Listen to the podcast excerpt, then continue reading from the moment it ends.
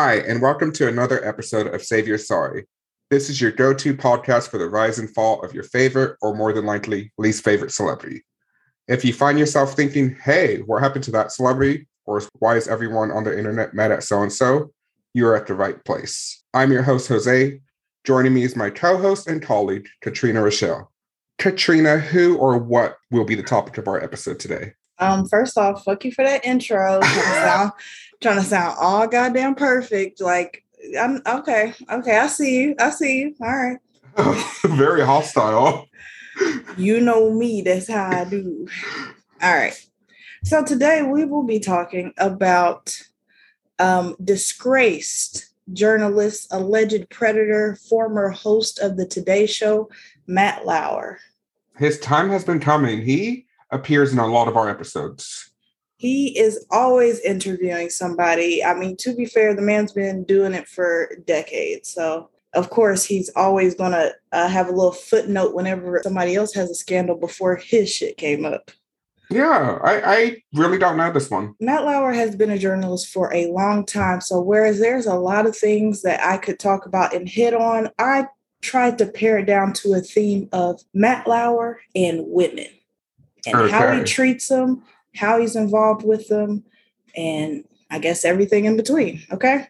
Okay. If you've listened to us before, depending on what episode, I have previously talked about how I do not like nor care for, as Jose calls him, the former funny man Bill Cosby. yes. Now you are wondering how does Bill Cosby relate to Matt Lauer? And I'll tell you right now, gut and intuition.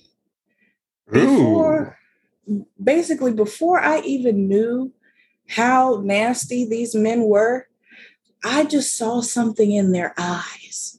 Whenever I flipped those channels, I whenever I was looking at the television screen, I just was like, something ain't right. Something ain't right. Interesting. Do a little shake of the head and then I flip flip the channel. But someone right with them. I never liked or trusted these men at face value. They always gave off a weird vibe. Bill's case, it was like weird, too familiar, and creepy. And in Matt's case, it was like he was like rude, arrogant, and creepy. Okay. So after I looked into this, I realized that, of course, my intuition and everything else I thought was right. These are two personified trash receptacles, more Matt because this is his episode. We've already talked about Bill. Before we start really roasting Matt, let's talk about his beginning. Matthew Todd Lauer was born on December 30th, 1957, in New York City. This unfortunately makes him a Capricorn and me somebody who is now distantly related to Capricorns. Um, Capricorns numbers are rising up. Not only rising, but like I got some predators in my zodiac club. we really need to like break it down. I got Matt Lauer. I got R. Kelly. I even got Elvis Presley, which some of y'all ain't ready to talk about him, but he's definitely on that list. Marilyn Manson. Ma- Why? Why me? like I'm just the only Capricorn in the world who's good. Just you.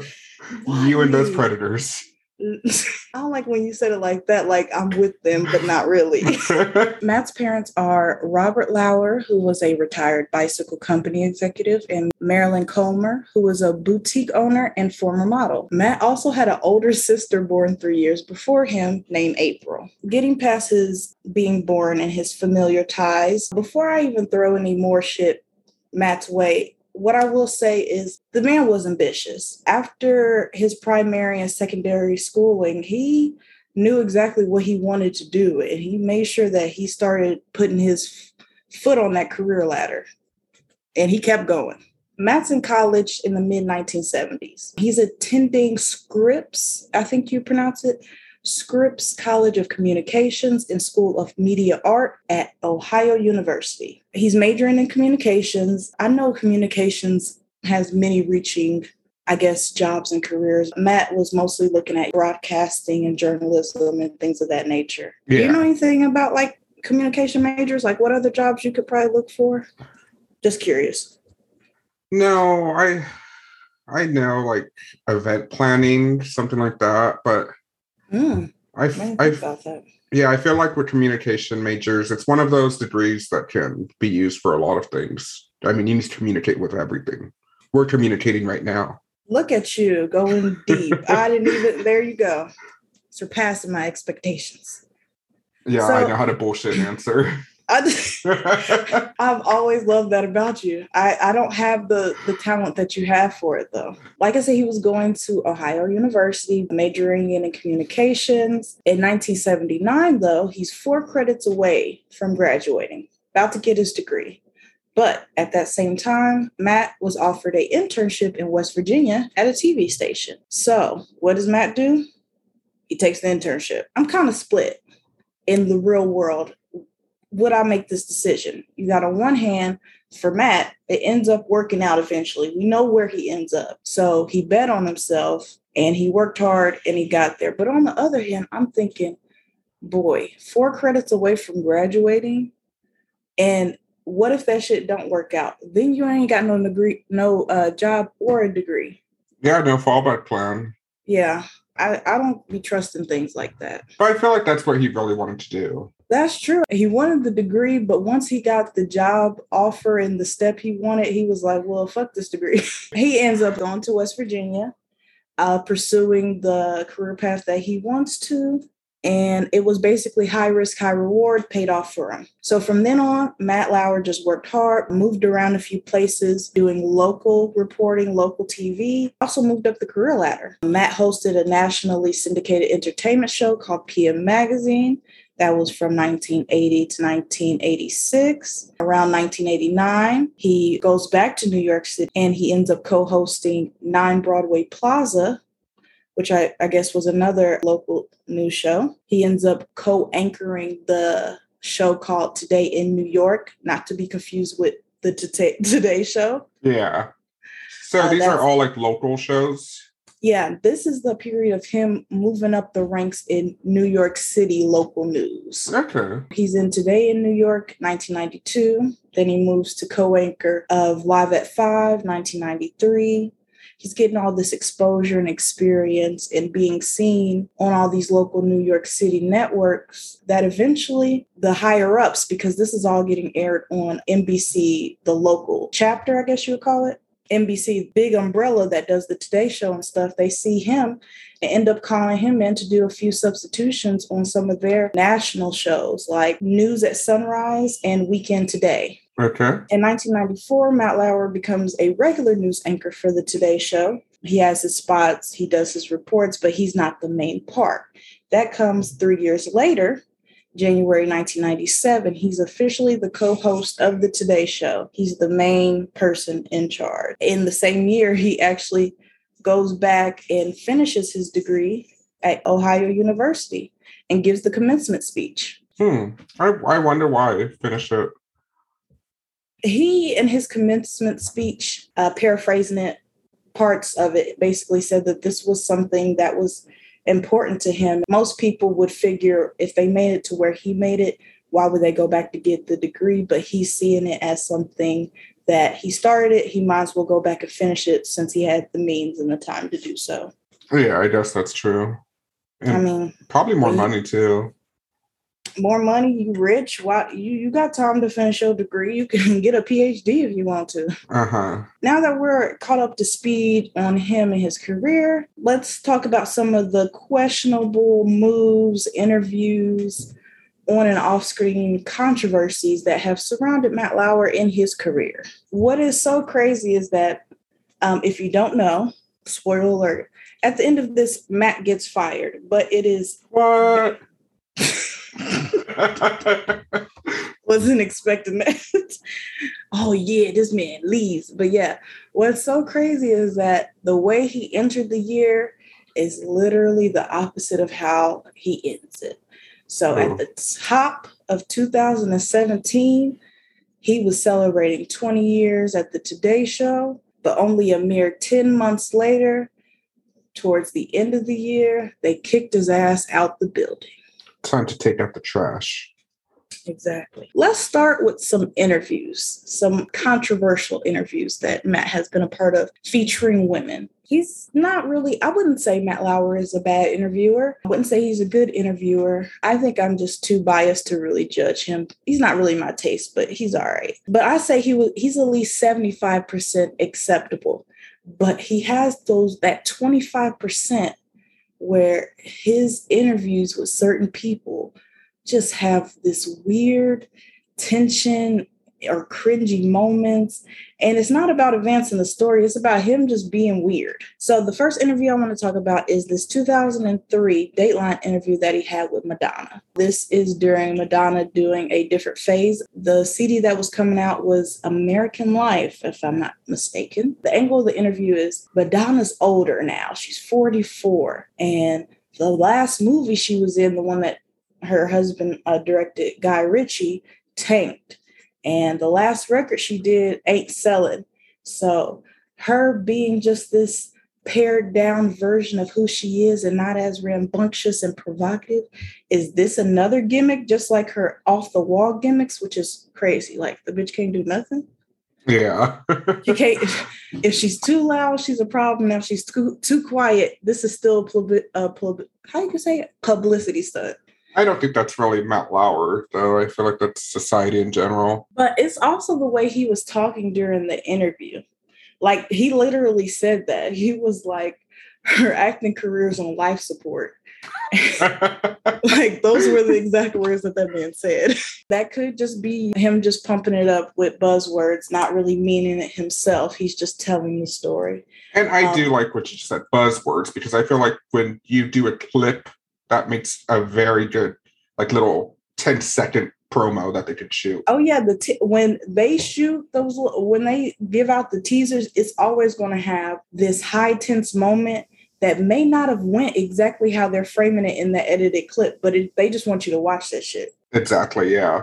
He also references her age. Basically says people sometimes ask like why you're famous. So, tell us why you're famous. why are you still here? Why are we still talking about you?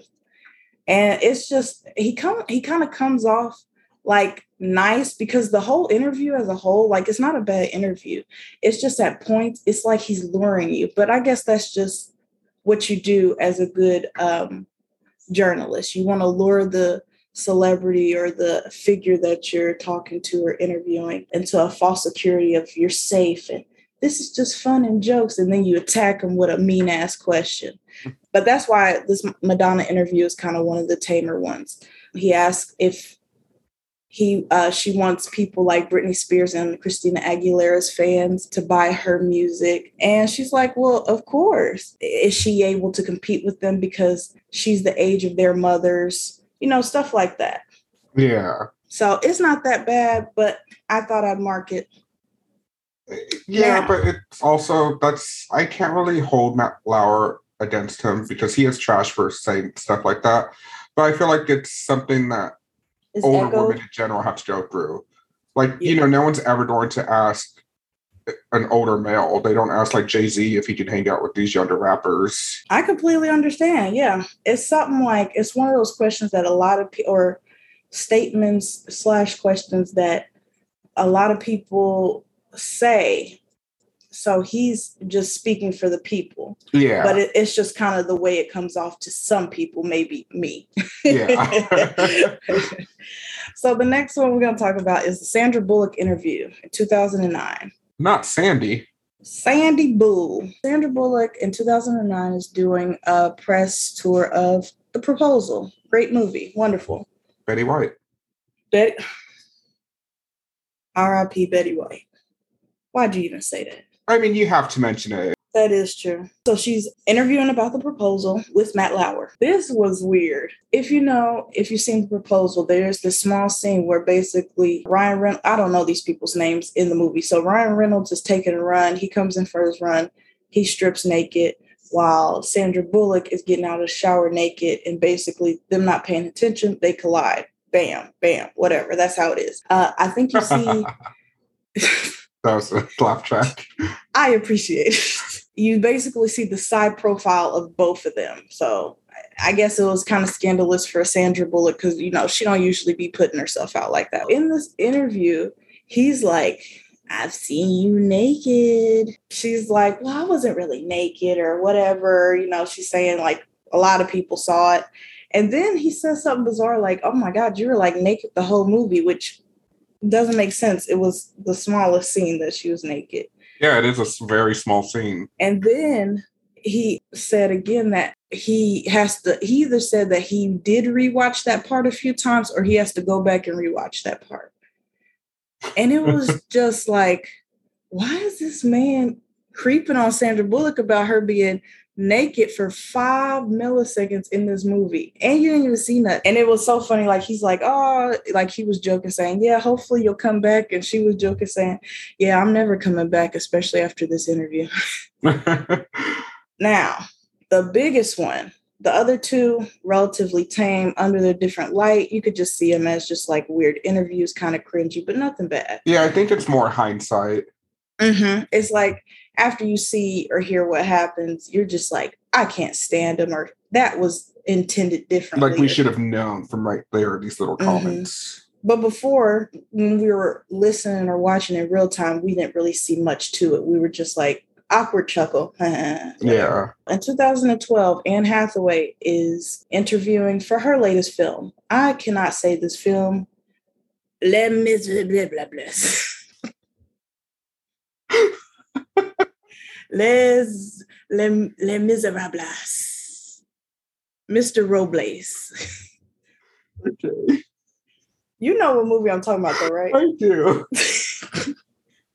They need to teach a, a pronunciation class on that movie. I don't know how I've heard people say it all types of ways. So how do they expect me to say that shit? But she's in there promoting that sad ass movie. That's a musical. Have you seen it? Of course not. I haven't either, but it's on my list. Uh, I don't I don't know. I I just heard how sad it is. Like I have my sad movie list. I don't feel like adding them on purposely. Like if I watch a movie and it's sad, it just happens to be sad, okay, you got me. But I'm not about to watch a purposely sad movie. I like a sad movie. It's like a challenge. What a try not to cry challenge? Like how sad is it? Not how sad is it? Okay. that was only three tears. okay, I like that. So, uh uh okay yeah so he they're interview he's interviewing anne hathaway he opens up the interview and saying anne hathaway good to see you seen a lot of you lately. What he's referring to when he says seen a lot of you lately, he's referring to a situation at the premiere of the movie on the red carpet when she was exiting out her limo or her car. And basically, due to her dress, dress being so tight, I guess there were like open spots or pockets. And the photographers took advantage of that and kind of aimed their cameras down under her dress or skirt and took pictures. And then Wait, there was open spots where? Like, I don't know how. Okay, so basically, she had this tight, it's either a skirt or a dress. I looked at the picture, I really can't tell. But with it, it has a very long thigh slit, like a slit up the thigh. Okay. So basically, however she came out the car, because she wasn't wearing underwear, the pictures. Uh, the they got a picture of her kitty cat yeah, the paparazzi got a whole bunch of pictures of her, and she basically just felt violated. Uh, they said she was. It was reported that she was basically saying, I, "I might as well have lifted my skirt from the way that the flashes were going off, like how the photographers reacted," which is kind of fucked up. Yeah, but she also, was just getting out the car. I ain't never heard of them pictures, so her team must have scrubbed as good as they could. Not saying I was looking for them; that sounded weird. But what I'm just saying is like even the Britney Spears one, if you could you could come across that one, I ain't never seen this Anne Hathaway one, which I mean, good either way. Um, because of the way that she exited the car, the photographers took advantage and took pictures of her skirt. So when he says, "Good to see you, seen a lot of you lately," I definitely thought that was just crude and unnecessary. Like that's not how you address your guest. Yeah, especially if it was. I could see if he was talking about a scene in the movie, but that does seem in poor taste. Not on, yeah, in poor taste. And I feel, I get, I get the feeling that she wasn't, if she was going to mention it, she wasn't going to talk about it at the onset. And so when you say a sentence like that, you're like forcing her to talk about it immediately. And if she didn't want to talk about it, you're bringing it up in a way that insinuates that you saw it and now you're in front of me looking me in my eyes. Yeah, I imagine that would be humiliating for her. Humiliating and embarrassing and weird. Like even she remarked, like, yeah, if only I could stay, you know, if I could if I could, I'd stay in the house, basically. Uh-huh. And she's saying it in a joking manner, but it sounds pretty real. Like, bitch, after something like that happens, I want to be in the house too. I'm not trying to be in public. So you can watch my expressions and look at my feelings and make snide, weird ass comments like you've seen a lot of me lately. Yeah. So, um, despite the unnecessary dumbass question, Anne handles it beautifully. She kind of does a, a mini address and a pivot, which I loved. So, do you know said, how soon after the photos were taken this interview was? Um, not very long. It all happened in the same month. It was in the month of December 2012. Hmm. So I imagine, if not a few days, a week. It, it couldn't have been that that much of um, yeah. a break because it was the premiere and she's doing an interview to promote the the movie. So only a few days, I imagine. Okay, I don't know if that makes it better or worse. I feel I was trying to think like if it's is it better because he has to address it, or is it worse because he didn't give her time to talk about. I don't know. I think it, I think it was just about how it didn't matter the time. It's how he addressed it. He yeah, he could have gave her um, a chance to talk about it or a platform to talk about how she felt without saying it like that. Just like yeah, I get what you're saying. Oh yeah, so uh, like I said. He uh, mentions he see, he saw a lot of her lately and asked. He basically brings it up and says, "So, what lesson did you learn from that happening to you? Like basically her having her her thing thing snapped. Mm-hmm. And um, she was like, it was obviously an unfortunate event. It kind of made me sad on two accounts. One was that I was very sad that we live in an age where someone takes a picture of another person in a vulnerable moment, and rather than delete it and do the decent thing, they sell it. Then she said, I'm sorry that we live in a culture that commodifies sexuality of unwilling participants, which brings us back to Les Mis that's what my character is. She is someone who is forced to sell sex to benefit her child because she has nothing and there's no social safety safety net. And I was like, you go, bitch. you turn that shit right back to this promo. I wonder if maybe he told her she was going to. He was gonna bring it up. He damn sure didn't tell her he was going to bring it up so? like that. Not, not like that. So plan and or she probably would just guess they're going to talk about it, just have a statement ready. Because that just sounds like something you think of ahead of time. Well, I mean, I can definitely see in that second one happening because uh, if she didn't put it on the banned questions and he explicitly went against her wishes, then I'm guessing she knew it was going to be brought up, but I don't think she knew it was going to be brought up like that. Yeah. Which is why she probably had that statement ready because she knew she was going to have to say something. Uh huh. Yeah. Not like, what did you learn? Not wearing any draws? Did you learn that lesson? like, goddamn. So then I want to mention a roast. Now, if you are not familiar with roast, uh, the ones that most people I think are commonly pot roast. Shut. the, they are familiar with pot roast, but besides the pot roast, the comedy roast they're used to are kind of this comedy central ones that have been happening for the last decade. I wanted to say few years, but it's been a while. Yeah, they've been happening um, forever. Yeah, I think even a couple decades actually. Yeah. Which some of the people are William Shatner, Pam Anderson, Flavor Flav. Some of those people, Donald Trump, have been roasted and stuff like that. There's also one that's been longer, that's been happening way longer, and it's kind of like a staples called the Friars Club, where they do roast with various celebrities. That's in New York City. And uh, wouldn't you know it, one of the roasts they did was Matt Lauer. Now, this is before we have the t- technology that we ha- we have now. So whereas when somebody says no recording devices, no phones, no cameras, somebody could still sneak some shit up there today if they really want to and get some audio and video. Uh-huh. But back then it would have been too obvious. So this roast was not televised at all. All I am is reporting back what I've heard via the Business Insider, the Village Voice,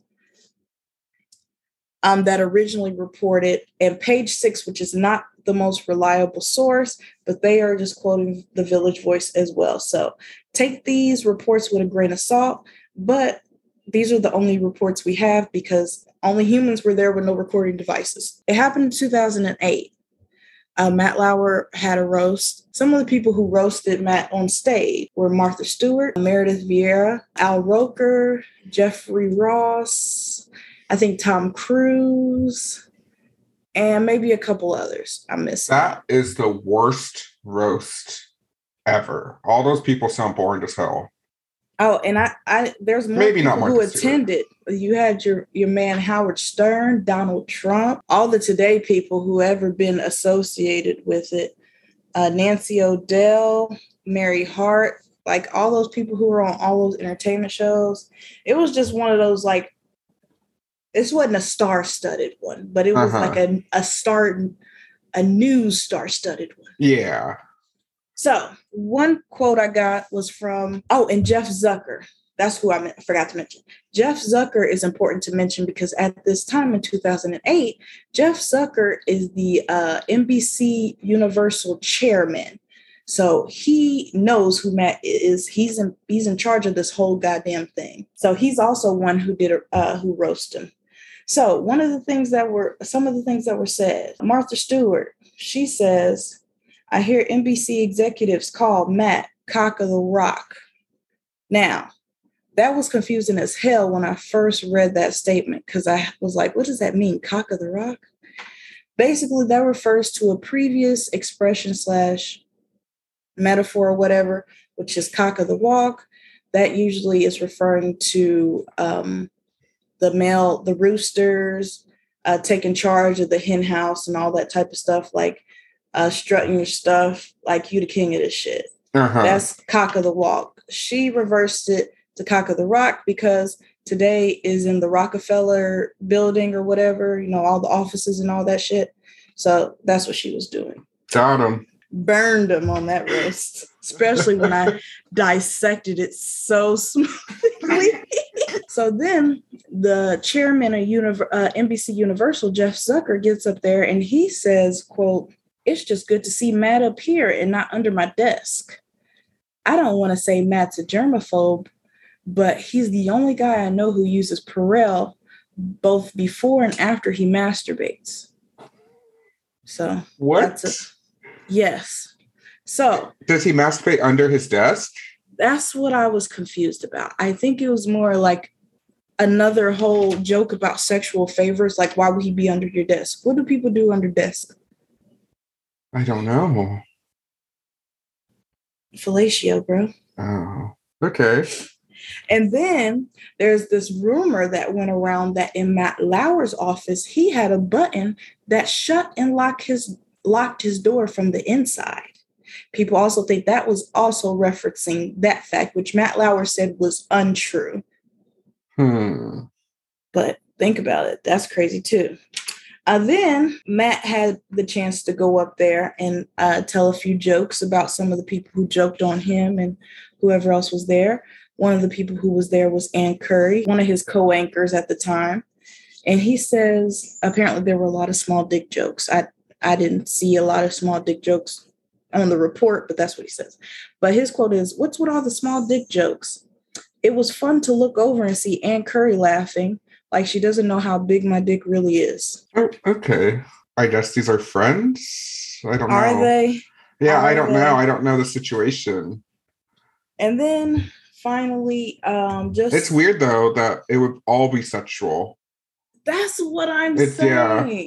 If this is true, I mean, like you said. Um, then Matt says one about Katie Couric. He says, Let me just say that I saw that colon a lot before the rest of you saw it. This is referring to the fact that Katie Couric got a colonoscopy on TV. And it also is referring to anal sex because for the you know the colonoscopy, they had to put that small little camera up your butt. I, I think you should have a segment where you dissect all jokes. Ain't it crazy? Uh-huh. I'm trying to sound monotone so I don't have to be interested in what I'm saying. I couldn't do a roast. I'm too sensitive.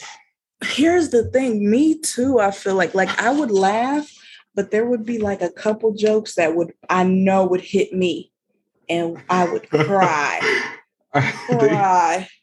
they would say one small thing, and I would just get so shitty. just tip over somebody's drink or slap it at their hand and walk off stage. Oh, fuck this shit.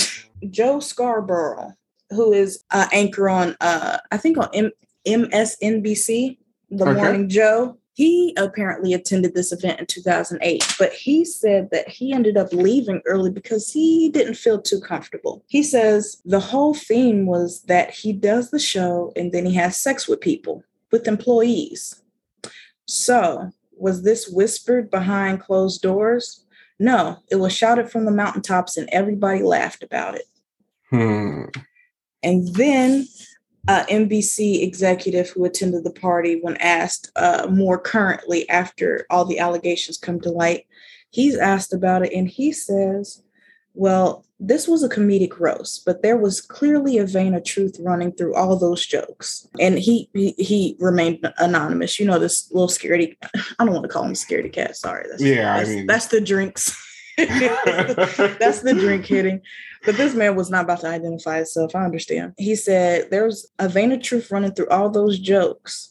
You had Katie Couric, Meredith Vieira, and Jeff Zucker all standing up there joking about his sex in the office, his kinkiness. They all knew, which is referring to the fact that when all the allegations came out, all NBC executives kept saying, Well, he's never had a complaint. And we didn't know anything about Matt, and we didn't know he did this. And this is such a surprise. This is not the Matt I knew. This is not the Matt that we knew. Hmm. Was it? I don't know. I don't know. I don't know what the allegations are. And we're getting there. So then, if we look past the weird interviews and the weird slash inappropriate roast, let's talk about how he speaks and treat how he speaks about and treats his women colleagues. According to Variety and their own investigation into the Matt Lauer allegations, they interviewed former and current Today staffers, which included some accounts like Matt Lauer once gave a colleague a sex toy as a present. It included an explicit note about how he wanted to use it on her, which left her mortified. oh. I Yeah.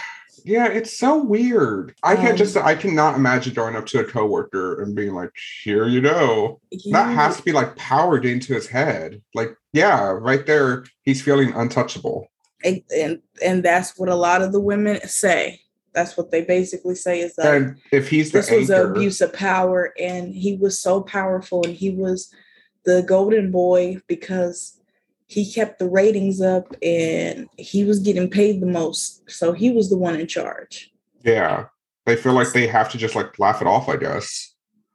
laugh it off slash if it gets too forward they feel like maybe they have to agree or leave they have to basically fight or flight hmm then there is another one on another day he summoned a different female employee to his office he dropped his pants showing her his penis after the employee said he she wasn't going to do anything visibly shaken he reprimanded her for not engaging in a sexual act And is he the boss? Like power structure? Or are they like below him? Yes, Okay. every every woman I mentioned as far as the sexual harassment slash misconduct slash assault allegations, there are always people that he is their superior or he is at least above them on the pay scale slash seniority slash position. That really shows something that he would get mad at her for not not going along with it because that you know he's expecting it now. hmm Um, there were reports that he would engage different workers in telling, uh, asking them who they've been intimate with at work, uh, saying that he'll basically, if you tell me yours, I'll tell you mine. Did that childish F Marry Kill game uh, where he picks and chooses off different female co hosts that are at the Today Show or anywhere else and puts them in the category of fuck Marry Kill Yeah. also uh, when it comes to his more uh, on on screen coworkers uh, in 2013 he was there was a howard stern interview and basically howard stern like asks are you attracted to katie couric who is his co-anchor and he basically says well she is attractive and not just physically. Like she has a great personality. Basically, if her physical looks had her at a, a eight or nine, her personality brings her up to like a 14. And uh, and that makes her more attractive. Now, this is why I think it's weird. First of all, they're they're they're news anchors. They're not actors on like a show where y'all have to like sell that y'all like you just have to have good chemistry on screen as far as letting you guys have banter and flowing. You don't have to prove that you guys love each other or want to be with each other. Yeah, aren't they both like married? I, that's what that's the second point. Matt's married, and Katie Couric isn't married yet, but she's with her boyfriend that she will marry the next the following year. And then um, I also thought about how it kind of speaks to well, we we don't know that he's a creep at this point or he's done creepy things. I mean, it's, it's, a like, weird question to get asked, and it's a I don't, I don't want to say it's hundred percent creepy how he responded, but it is. I mean, he could have responded a lot worse, but that's true. I guess it, yeah, it wasn't the worst response. I just kind of thought it was weird. Like you, like I guess with the behind the scenes people, like the the assistants or the producers or whatever, it's so like so much more sexual. But when it's on screen talent, the people who are going to be seen on camera, the people who you really have to make sure don't know that you you, you out doing nasty stuff in these streets, you're more flirty complimentary so it just shows that you're like a nice guy and you you think the woman you're working with is beautiful. I don't know. I don't know. Just kind of made me i mean think. obviously yeah it comes down to a power thing yeah it's like i'm gonna treat you filthy but this woman i gotta treat her better because i actually have to like be on screen with her yeah i don't care about your ass and then there's this like low quality i mean you can tell it's him it's not that low quality that you can't tell who's on the screen and what they're saying. But it's like a low quality video of, I guess you would say, the Today Show in a commercial break. You have Matt Lauer sitting down on the couch. You have like Meredith Vieira, I guess, talking to some some scripts script supervisors or a director, basically off to the side, but kind of in front of Matt Lauer. And basically, um, they're going back and forth, but you can kind of hear him say, like, you know, that's a, a, a nice sweater. And then uh, at one point i guess she kind of slight she's not really even bent over really but she kind of slightly bends over and he insinuates like keep bending like that it's a great view. Oh such a creepy guy thing to say and to your to your coworkers yeah and then you have the whole ann curry situation now if you don't know ann curry ann curry is a who was she also uh, rose up the ranks at NBC, doing various anchor jobs on various TV shows. Eventually made her way to the Today Show as a regular co uh, host. And then in 2011, she ends up getting promoted to co host with Matt Lauer. Like she's not on the second or third out, she's the main person with Matt. Right. Okay. And I always felt the opposite about Ann Curry than I did about Matt Lauer. For some reason, if I was watching today, I was only watching it for Ann Curry. It was just something about her demeanor and the way that she talked and the way she asked questions. I always liked Ann Curry like the most, and then maybe Katie Couric second. I never really watched it besides, you know, when they had a scandal or something. But I do like Ann Curry, and I don't know why. It's just some about her presence that's calming. You know, she does her job. she was promoted in June 2011 she was the official co host to Matt Lauer, but unfortunately, a year later, that was no more. She leaves the Today Show, but she is actually fired from the Today Show. According to her, and really, uh, when she announces her departure, there's really no reason no concrete real reason that she is dismissed from the Today Show. But there are rumors a swirling, unconfirmed, but rumors, both according to Ann Curry and various anonymous NBC executives that Matt had a good hand in getting her ass booted. I remember when she was let go. That that's what yeah. Everyone was saying that he had something to do with it, but no one really knew why. Exactly. Like um and that's the jealousy. Thing. I, that like people blame it on like things like the rating slip like maybe people didn't believe in their chemistry which i could understand that they don't seem like buddy chum chums it seems like they're like i hate to use this word but it's like they're two alphas so they just one of them can't like take the back seat i don't know Hmm. so they don't really mesh well um like he does with maybe a more subordinate subdued co-host where he gets to take Where he's the lead. cock on the rock. it like exactly don't bring that back up without warning me bro so um also uh yeah they they blame the ratings they blame their lack of chemistry um but let me tell you if you want to see something uncomfortable, watch the video of Ann Curry saying her goodbyes, her last day on today. So they're all crowded on this couch. Um, I, I say all, but it's not all. It's um, Al Roker, Ann Curry. There's another woman. Her name is escaping me for some reason, even though I just saw this like a few hours ago. And Al Roker. Oh, I said Al Roker. Matt Damn, Lauer. he's there twice no, shut up. It's Al Roker again. Curry, Matt Lauer. I was just trying to say it so I had it out there. And then a mysterious woman who has a blank face, so I can't remember. Okay. And so what's so weird is that Anne is crying, like you could tell it's emotional. She's kind of trying to wipe slash shield her tears and you know say how much this is meant to her and she appreciates it. But you got Matt like with a lock. I don't know if it was a hard grip, but you know how you see something through a TV and you just be like, I know he was gripping her hard. It looks like he got a like a semi-hard grip on her shoulder and he's just like kind of rubbing like slash massaging her like you know how some people would do if you're actually familiar and comfortable with them Uh-huh.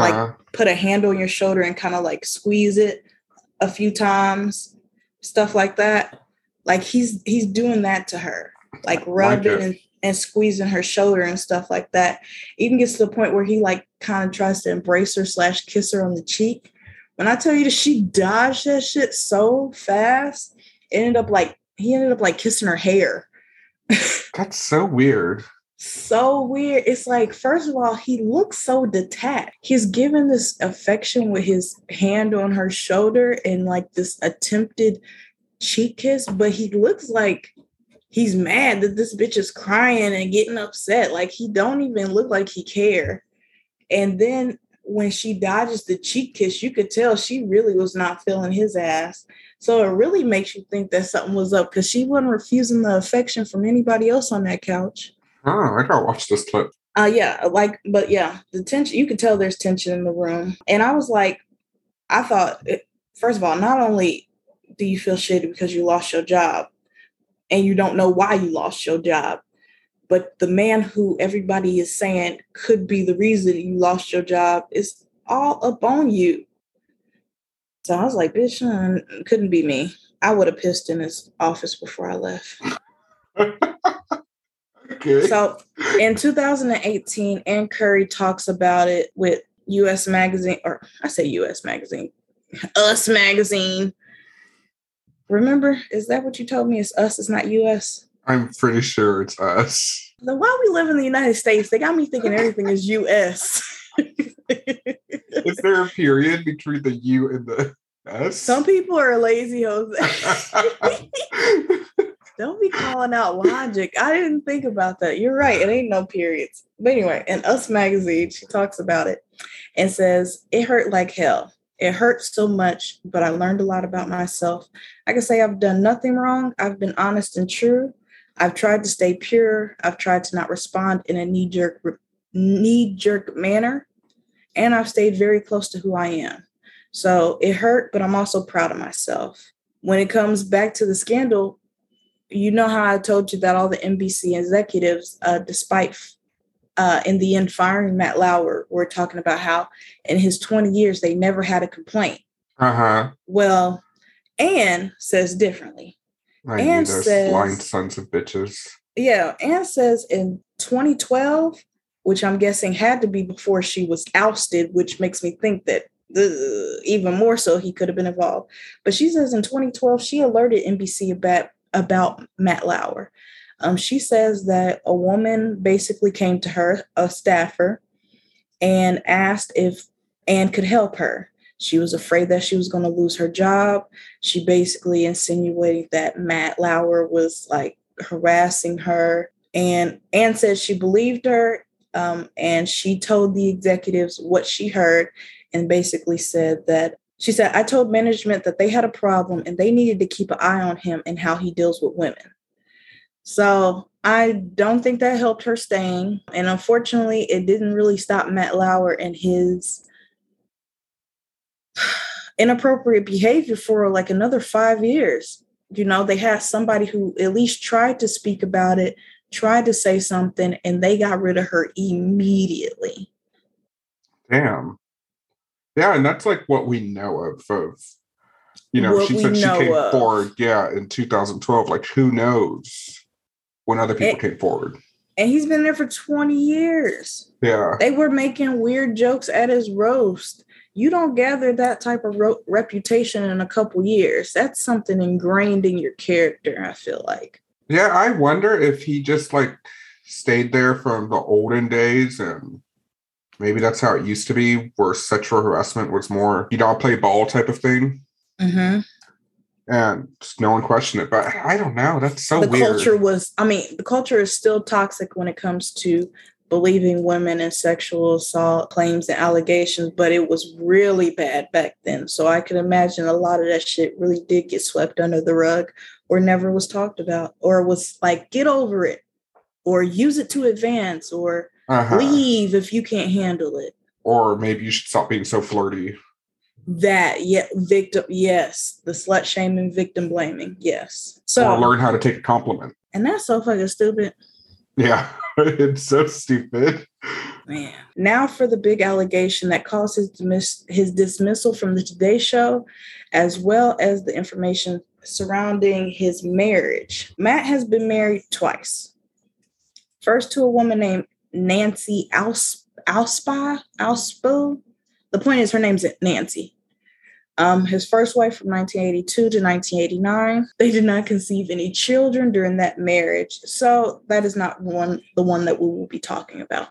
We will be talking about Matt's second marriage with Annette Roque. I hope that's how you pronounce her name. Roque, Roque. I'm gonna go with Roque. That is from 1998 to 2019. Now, the reason why we were mostly focused on this second marriage is because it is the longer of the two. It's the one that he has children with. And surprisingly, Annette had filed for divorce before. Around what time? So when she was pregnant with their third child uh, in 2006. Now they have three children. They have a son named Jack. They have a daughter named Romy, and they have a son named Tish. I'm gonna tell you how they spelled this this boy's name, and you tell me how to pronounce it. It is T H I J S. T H I J S. Uh huh. Obviously, that's Tish. I don't know.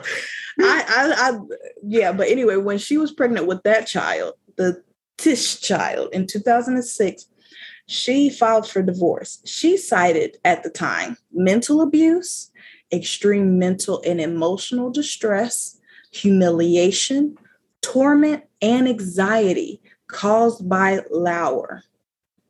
And this is in the document. They said uh, her attorney at the time, Nancy uh, Kim Tob, I can't pronounce shit, but her, her lawyer at the time said the conduct of defendant, aka Lauer, uh, endangers the physical and mental well-being of the plaintiff, Roque, so as to render it unsafe and improper for the plaintiff to cohabitate, oh, cohabit with the defendant. Basically saying Matt Lauer is treating his wife so bad that she needs his ass out the house. They cannot live together.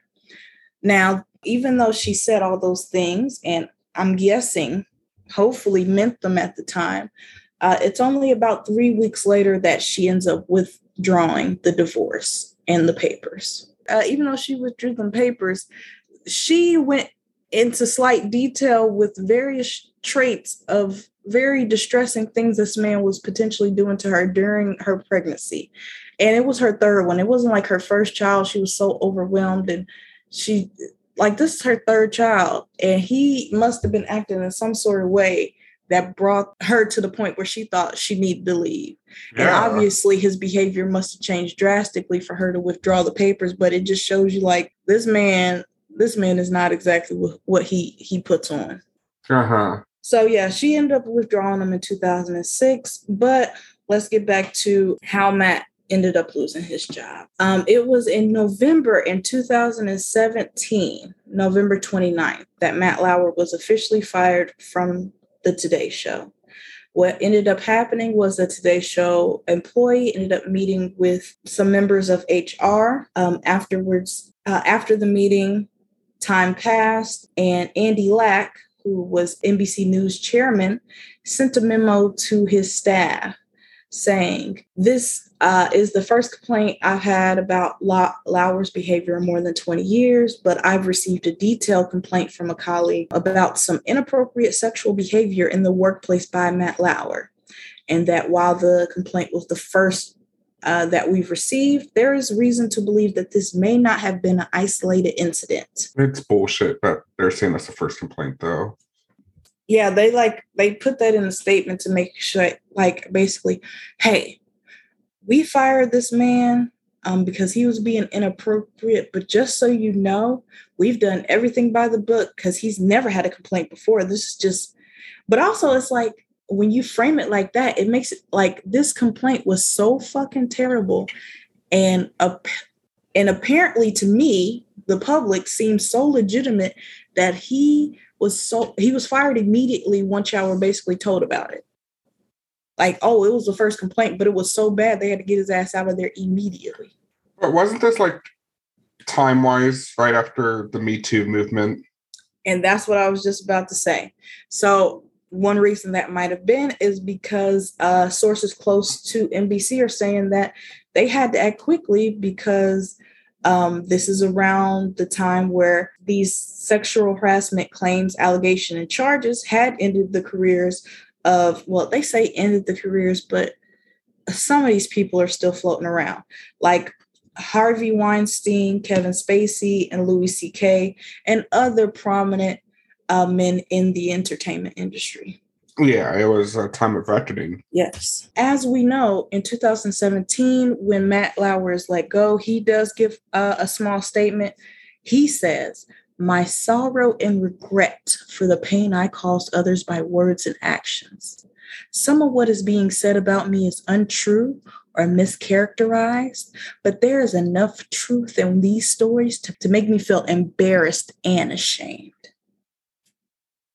Which sounds like you're taking ownership for being having sex with people, but you don't want to say that it was uh you were assaulting women, which is what they are saying you did.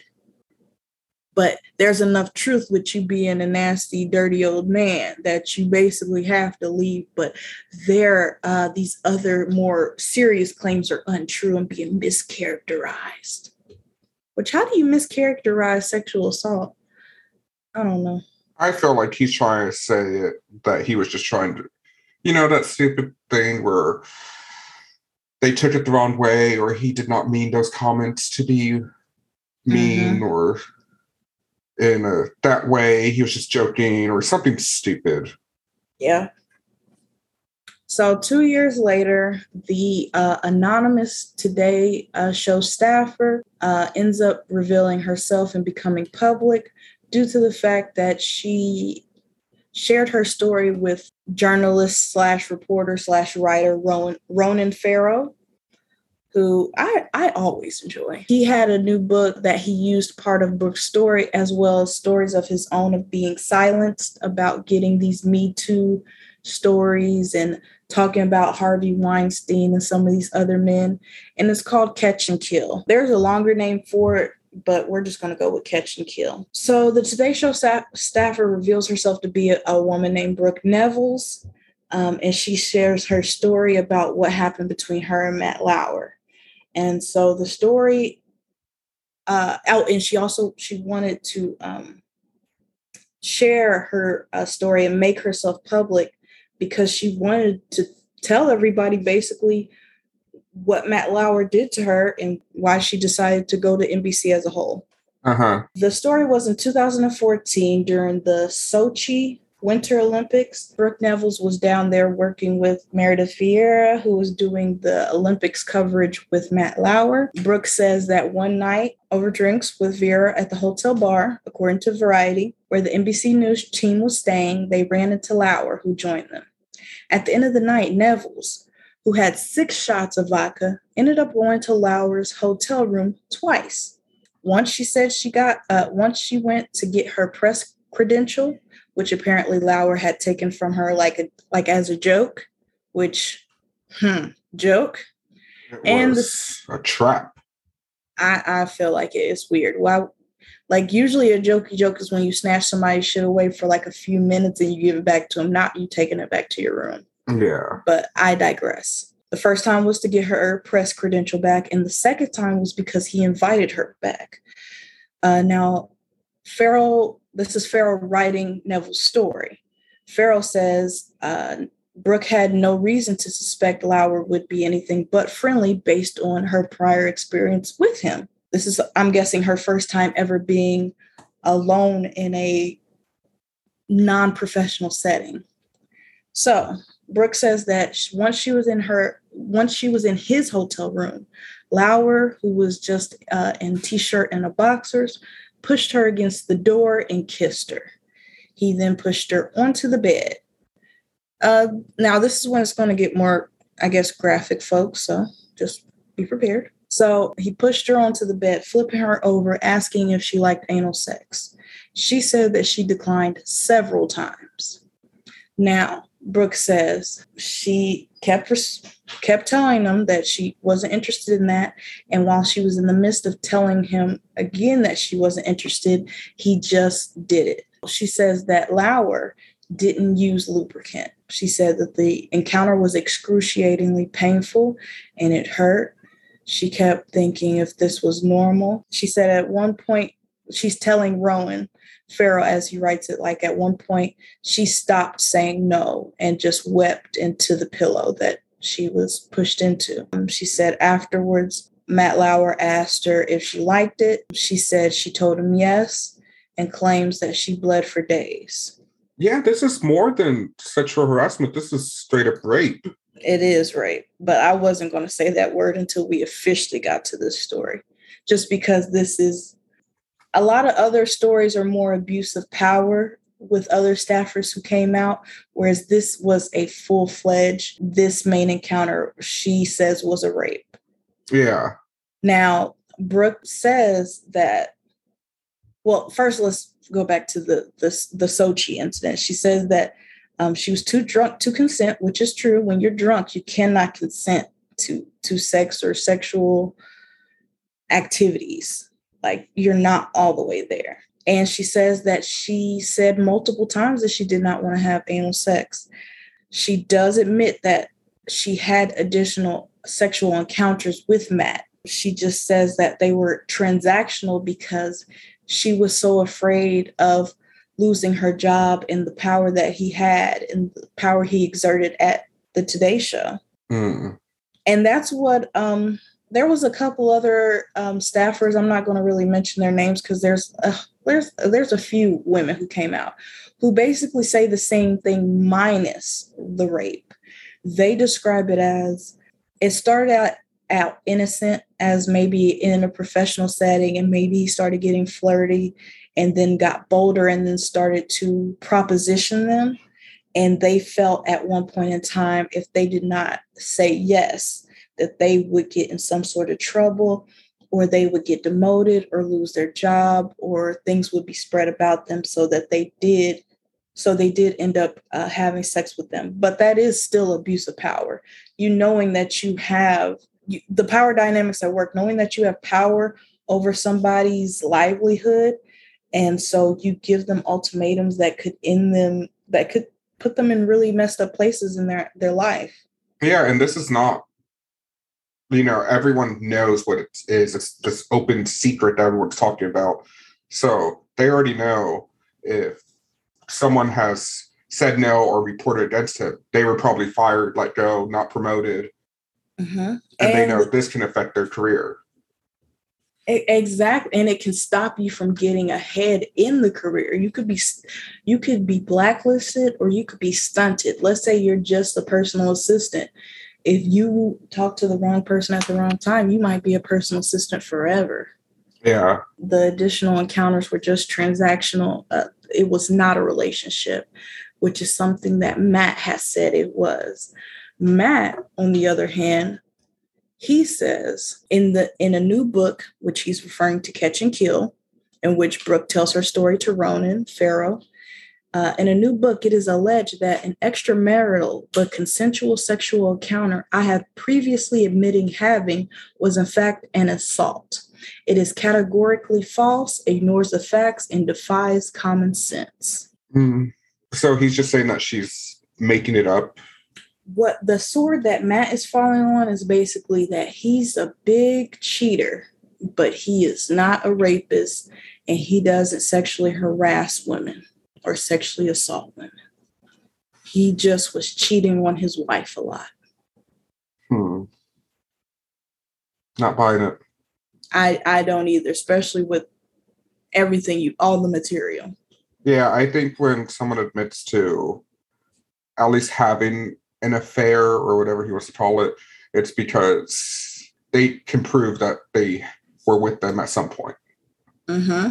So they're going to say it was consensual or it wasn't an abuse of power.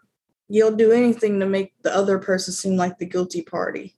Yeah, and honestly, like when people say they're lying for fame or something like that, it's never true because no one knows this story like no one really knows the woman's name. It's always going to be the Matt Lauer story.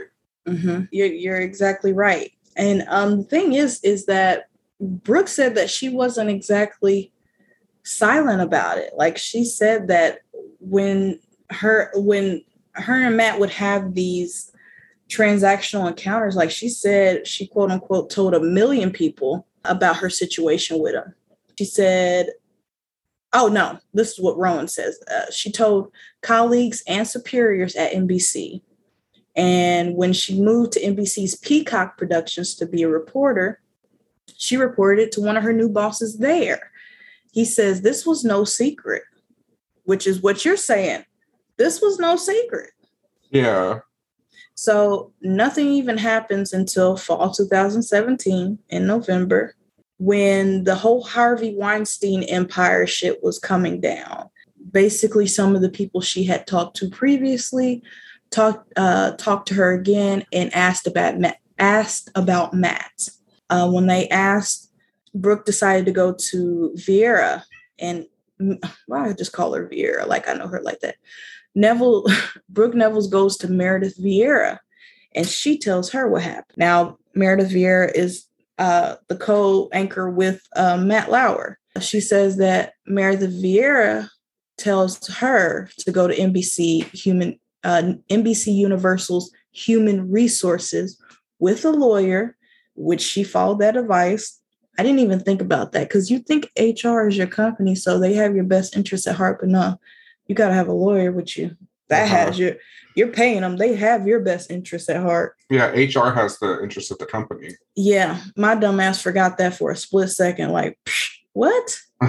So she did that. She followed meredith's advice which i was like hmm i'm so conflicted with this whole meredith vieira and katie couric thing um and ann curry thing. It's like all three was despite ann curry she's on the good side of this but Meredith Vieira and uh, Katie Couric say they didn't, they never knew this. This was not the Matt that they were familiar with, despite all those ha ha nasty ass jokes that they made and understandings that they had. Allegedly made.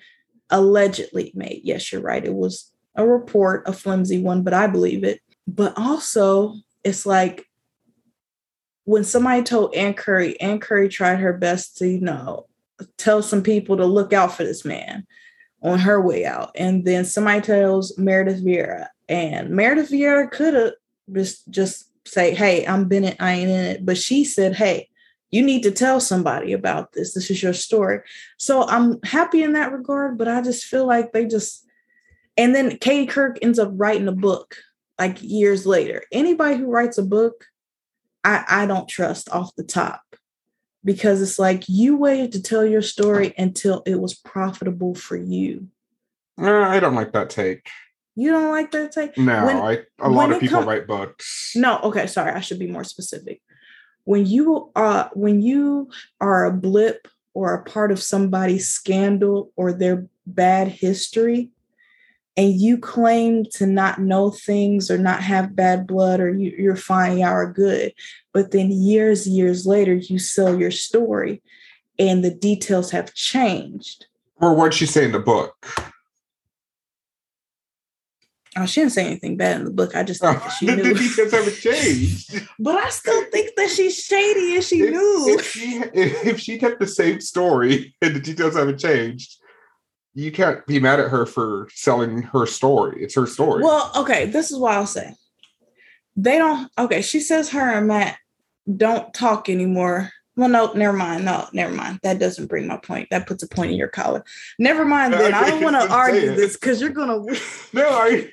I you're just, right. You're right. Like... But I still think Katie Couric and other celebrities have these soft takes when shit happens, but when it's good for them to say exactly how they feel, then they write the book sharing how exactly they feel. But is she changing up? I haven't read her book. No, no. In this case, Katie Couric isn't changing up. Okay. I think Katie Couric knew more than what she said. okay, but she hasn't changed up so far. She has stuck to her story. That's true. But and still, she advised she her to go with a lawyer. No, she did not tell her. Was, don't that speak Mer- about it. That was Meredith Vieira. Oh. Katie Couric didn't tell nobody shit. And she said she didn't know anything. Yes. Okay. All right, so I don't believe it. I've if everyone else is saying they knew something, then she must have too. You don't believe her, but you don't believe in my point enough. I don't like your take. Can't win them all. uh, okay, so yeah. She goes to human resources with her own lawyer, and then obviously she tells her story. She has her her lawyer there to speak to to speak for her and to advise her on what to say or what not to say. So eventually, like I said before, uh, Matt is fired. Um, after Matt's fired, Noah Oppenheim who is the president of NBC News, and Andrew Lack, the chairman, Andy Lack, who I mentioned before, who sent the memo out, the chairman of NBC News and MSNBC. God damn, those are so many letters. They were emphasizing that um, the incident hadn't exactly been criminal or an assault. Hmm. So it's like she said what happened. Um, she told her story they swiftly fire him, of course, but I'm guessing to cloud her mind and to basically talk her out of litigation, I feel.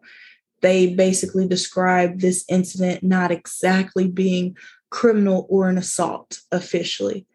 Um, Farrow writes that uh, uh, Brooks said that those when they said that that caused her to throw up, like that caused her to be sick like you basically denying it happened, but it, not denying it happened. Yeah, that's weird to say that. Maybe they were just doing that because that's what they could prove. Like they couldn't prove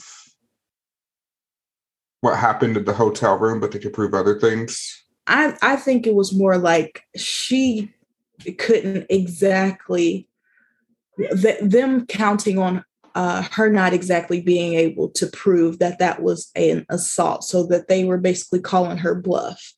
Because what ends up happening is that she she stays at NBC for a little bit, but ends up going on quote unquote medical leave because she's she's surrounded by these people who, even though like I said, the first two years she didn't her story wasn't public until 2019, but this all happened in 2017. Uh-huh. So for the two years uh, before she becomes public, everybody at the company technically knows. At NBC, they technically know due to how some of the phrasing is put and the fact that it mentions Sochi and only uh, a limited amount of staff were at Sochi.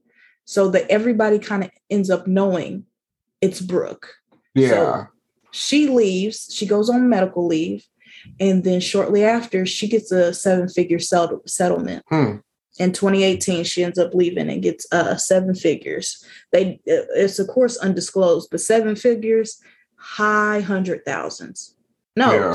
that's six figures. I think she might have got even, even a million or more. Good for her. Which, yes, good for her. Um, still doesn't heal what happened, but definitely she deserved restitution. Do you know if she's working still? Uh, I did not follow up on her on where she's working, unfortunately. Maybe on an update, maybe next week I can probably say that if she's good. She's doing good. We know Matt Lauer ain't doing shit. Fuck him. Oh, I'm supposed to say that next. Yeah, yeah. My bad. I because I don't know. That's what I asked. So yeah, so that's basically how it ends. Uh, 2018, Brooke Nevils gets paid her settlement. Um, Matt Lauer was fired in 2017. Um, it's been disputed if they ended up paying out his contract because uh, they say technically he was fired with cause because Yeah. of sexual misconduct. But knowing NBC and how they like to cater to their boys, they might have just gave that man that money and he was making 20 to 25 million a year. Could you Hmm. imagine that? That's crazy. Crazy amount of money. Um, at this point in time, in the last year or so, uh, all that's come out is that Matt Lauer is trying to change the narrative and go after Ronan Farrow for writing this book and basically painting him as a rape a rapist. He's saying that this is not true and that Brooke is lying about the nature of their relationship and Ronan uh, is lying about the details in his book and all that. Why would he go after him though? He's just reporting on what someone's telling him. And I don't understand that either because I'm thinking if Brooke lied, why aren't you suing her for libel or slander? Yeah. Because there's too much truth, or you you know you wouldn't win. But he's not in litigation with Ronan. He's just speaking out through his spokesperson that basically he he thinks that Ronan is a liar and that the claims in his book are not true. So But as far as I know, Matt Lauer is probably set for life. He can. He doesn't have to do anything really. And that's the unfortunate part. I mean, Matt has been low key. Um, people hadn't even heard from the dude for like two years until he popped up on a TikTok of his daughters. He's dating a PR, uh, a PR rep, a publicist right now, which I guess is very good for him. Uh, his girlfriend can help him out if any other bullshit scandals, allegation he needs to categorically deny come across. Uh, apparently, he's happy and thriving. He's just not on TV anymore. But like you said, this man is is rich three times over. So we may not see him on the TV, but he's not living a hard knock life at all. Yeah, he probably had to back a little, but not much. Oh yeah, that was another thing they mentioned. They was like, this man was get, I guess for the traffic or the convenience, but this man had like a helicopter ride four days a week from the studio to his house. Like, yeah, he had to scale back on helicopter rides. That's. Yeah. That's crazy to me. Uh, for him. Yeah. So that's basically what I have on Matt Lauer. He is off our TV screens, but he still gets to keep his wealth. But he's definitely a predator. He's definitely the people who you look for in the workplace, uh, and you identify them and you stay away from bitch ass people like that. Yeah, I this was more than I thought it was. I you know, I heard something about sexual misconduct, but I, I never really looked into it. I didn't really have an interest in Matt Lauer, I guess. Maybe that's why. Probably, yeah, because you hear about these things, but sometimes if you're not invested in the person, you'll just like mark it and then move. Yeah, it's just like, you know, there's so many that come up. So many people who Unfortunately. So many. And and the that, thing is, this is long, but I left a good amount of people's testimonies out. There's a few more women who definitely have things to say about Matt, Matt Lauer. It's just the shit that gets me. It's when it's people like, I'm glad you brought the comparison of him and Bill Cosby because like mm-hmm. people like that who've been in the game for years and years and years, and then everyone whispers and talks about it, but it's not a thing until freaking 20 years later. Mm-hmm. Like, come on. How is that? Why do we have to wait 20 freaking years for it to become a thing? I, I don't even understand.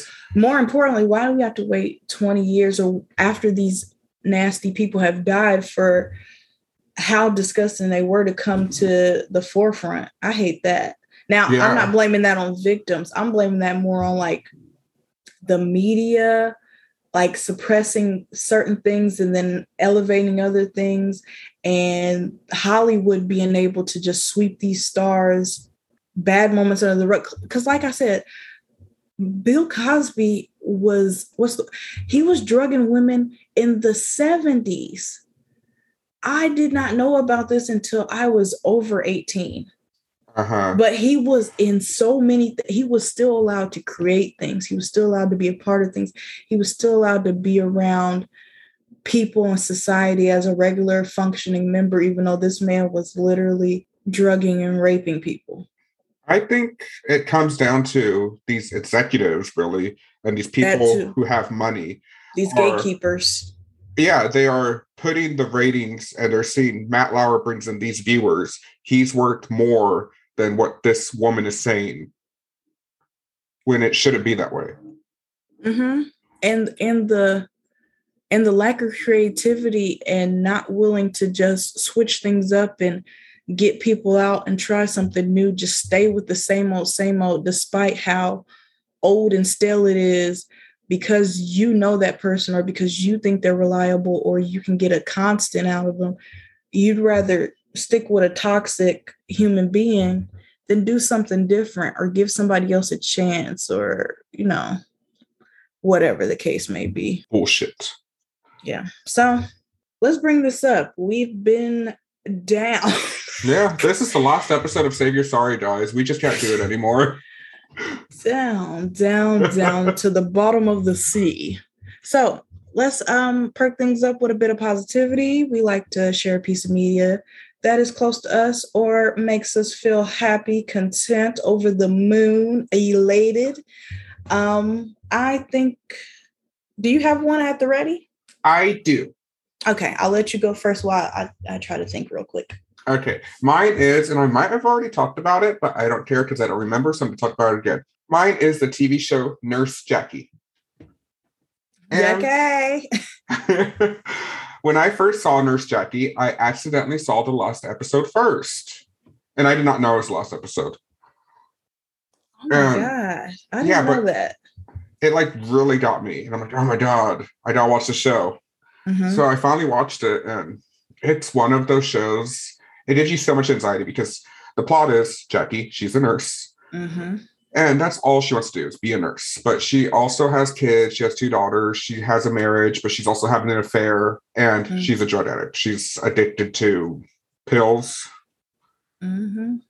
and it's like every episode it's nurse jackie trying to get her pills trying to get sober trying to be a nurse mm-hmm.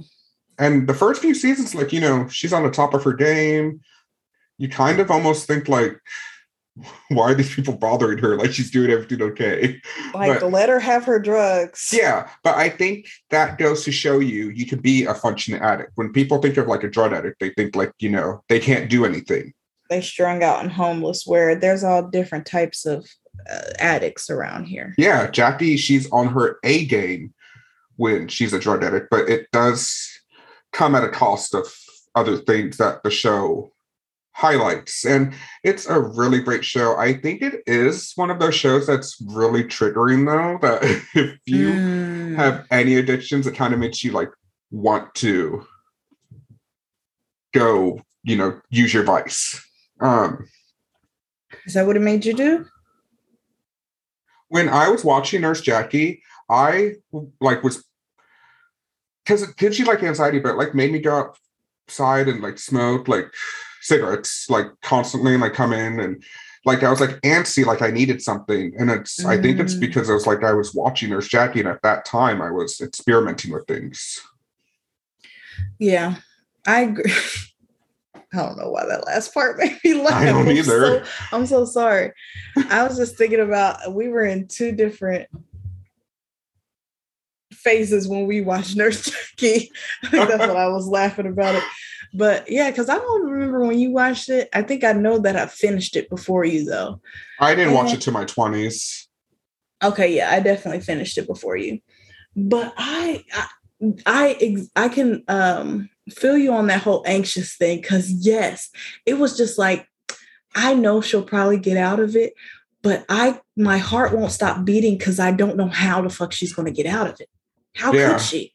And sometimes or, she doesn't she's she's gonna get caught or somebody's gonna find out or this is gonna happen and bro when i got to the because I, I did even though i know I f- finished it fairly quickly i did take like a couple like week breaks in between seasons because sometimes it's too heavy for you to to binge watch i would never binge watch nurse i binge watched it and i bit my nails down to the core and i smoked cigarettes nonstop well, see, that's why you don't binge watch dr- drug shows. I know. it also had okay. I, what's her name? Edie or is it Eddie Falco? Edie Falco. Okay, she's the main actress, but love her. What? Merritt Weaver is on there, and I like have grown to love her. Oh, bro.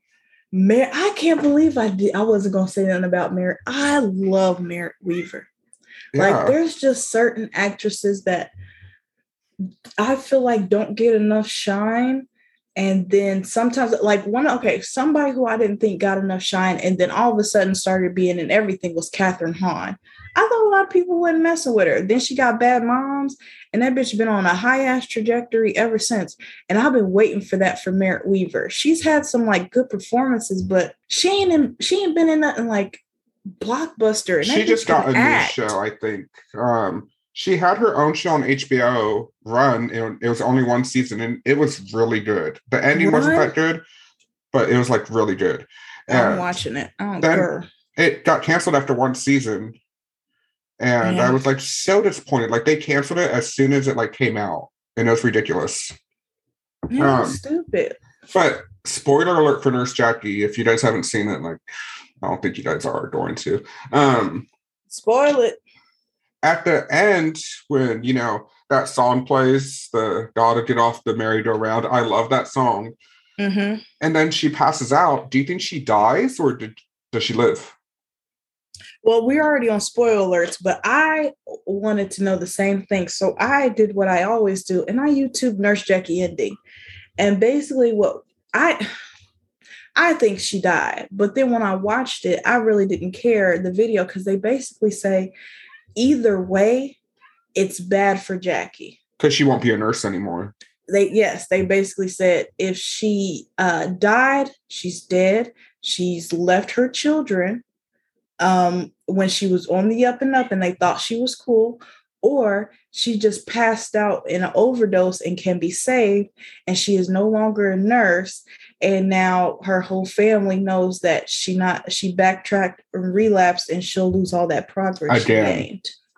And because when she hallucinates and that song's playing, she sees a bunch of people that are in the hallucination are mm-hmm. characters who have died, like patients exactly, who have died. Exactly. Yes.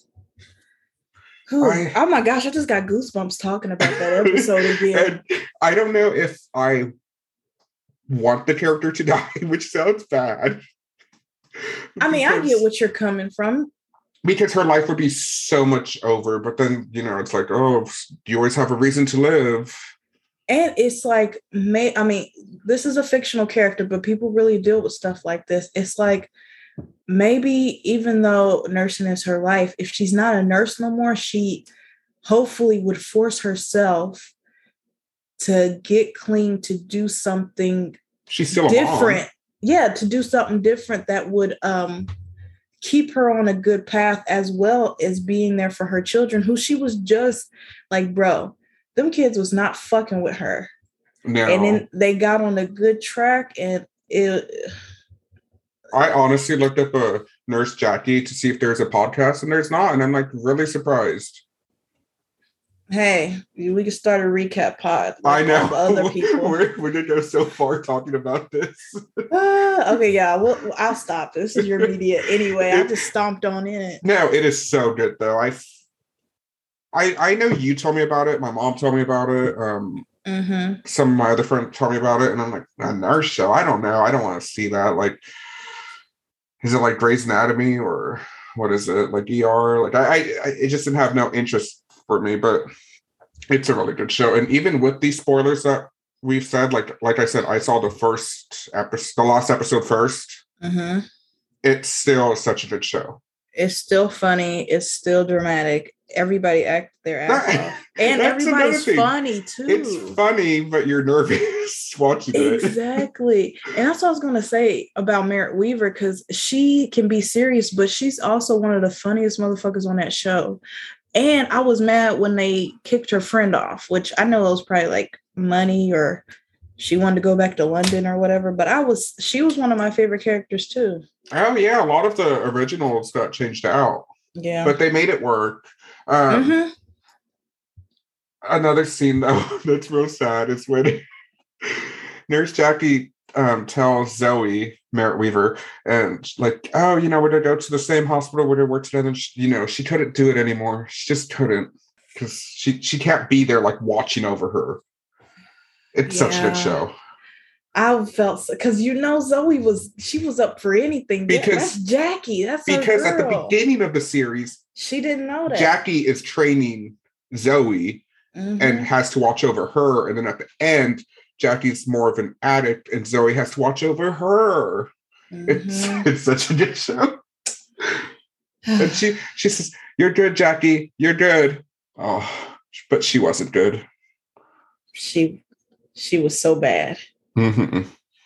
Dang, that was great media. Great media. I've been meaning to talk about it for weeks.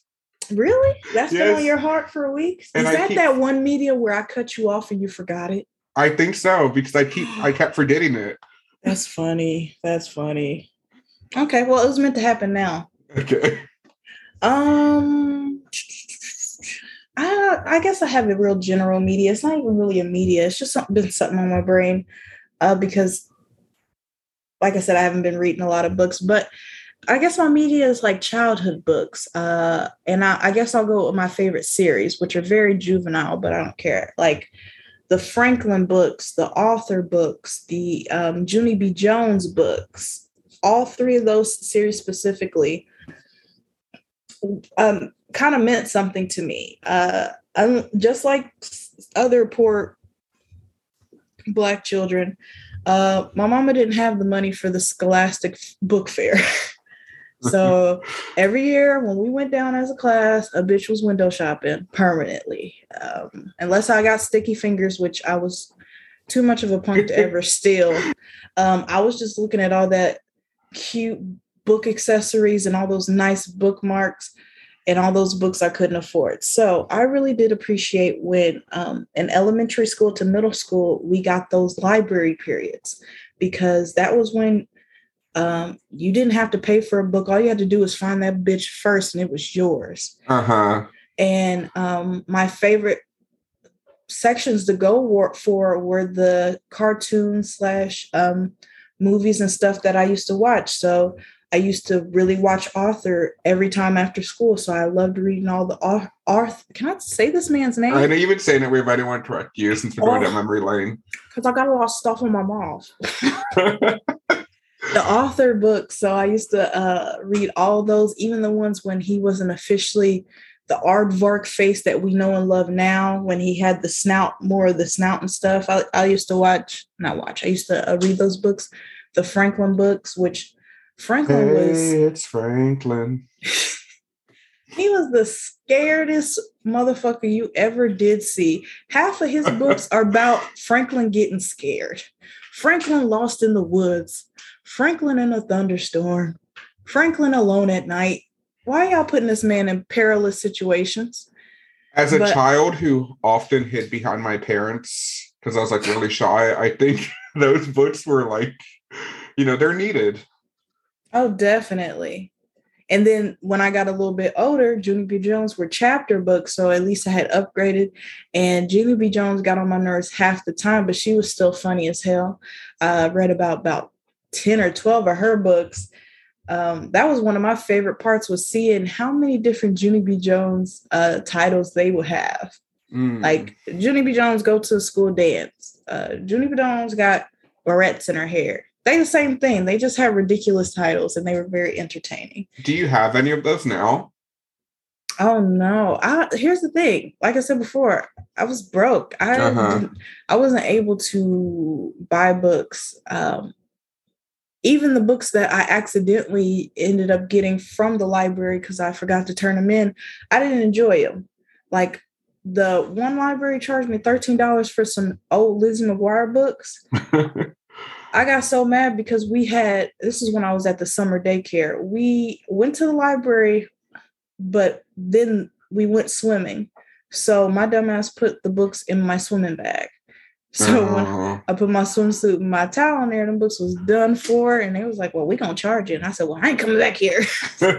you know, I've recently bought a child book I really liked when I was like last year on my birthday. I bought uh Frog and Toad. I bought like a collection. Oh, there's I I could not for the life of me remember it if I wanted to, but there was always one Frog and Toad uh, story that really was my favorite. But that's Well, next good, time you come over, I'll read you a bedtime story. Oh, I can't wait. I'm coming in. I'm so I'm go- glad this one came back to your childhood again. We're we're working through something We're now. working through some stuff, you know. Hungry Caterpillar, Stella.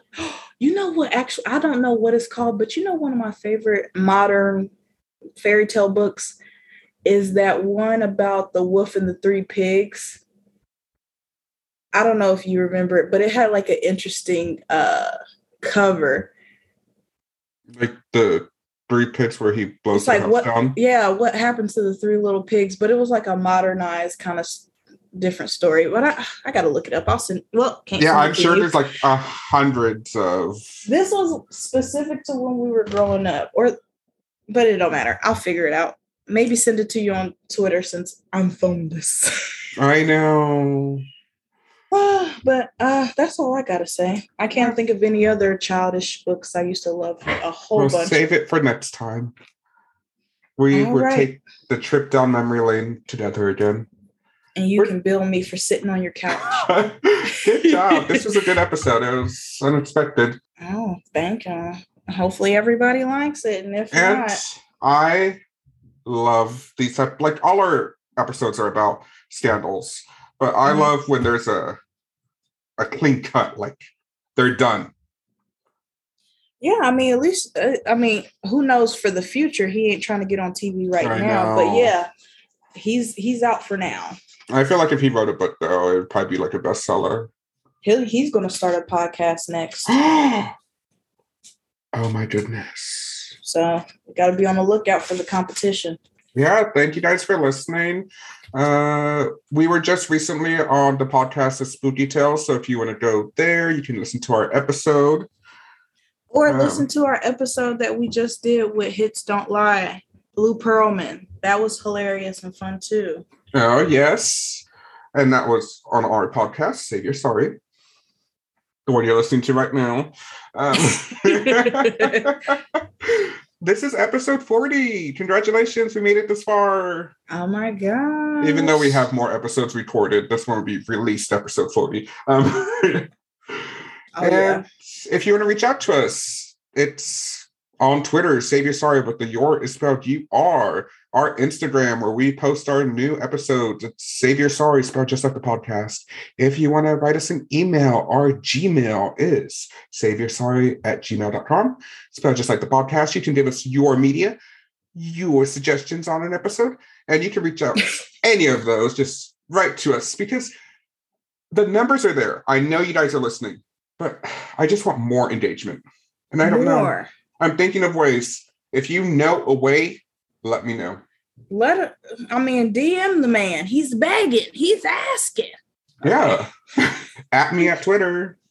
Um, please leave us a review on Apple or wherever you can leave a review at. Leave us five stars. Tell us what you like. Tell us what you don't like. Um, right now, we're pretty set in our ways, but we probably will consider changing some stuff. um, you can't ask for suggestions and then say, but we rigid though. and remember, we are sensitive, so you gotta say it nicely. Yeah, we're artists and we're mm-hmm. sensitive about our shit. Tell them. Um, we have a Cash App, Save Your Sorry, you know, dollar sign, Save Your Sorry at the Cash App website app. We also have a Patreon. There's one episode right now. There's going to be a second episode shortly. It's four dollars a month. We don't have any Patreons yet, but I bet you guys are just waiting for there to be a lot more episodes. Get bang for your buck. I don't blame you. It's okay. Jo- Beyonce's joining tomorrow. Once she joins, you'll all be there. Yeah, maybe there's going to be an Ivy Park collection on there, which there's not. sorry. I was trying to hold that. Like, what? I'm, I'm, not gonna lie to you guys. I'm sorry. We uh, gonna be on an Ivy Park campaign. I might have gotten a box. um, I think that's all of it. Thank you guys so much for listening. It's been wonderful. Bye. See ya.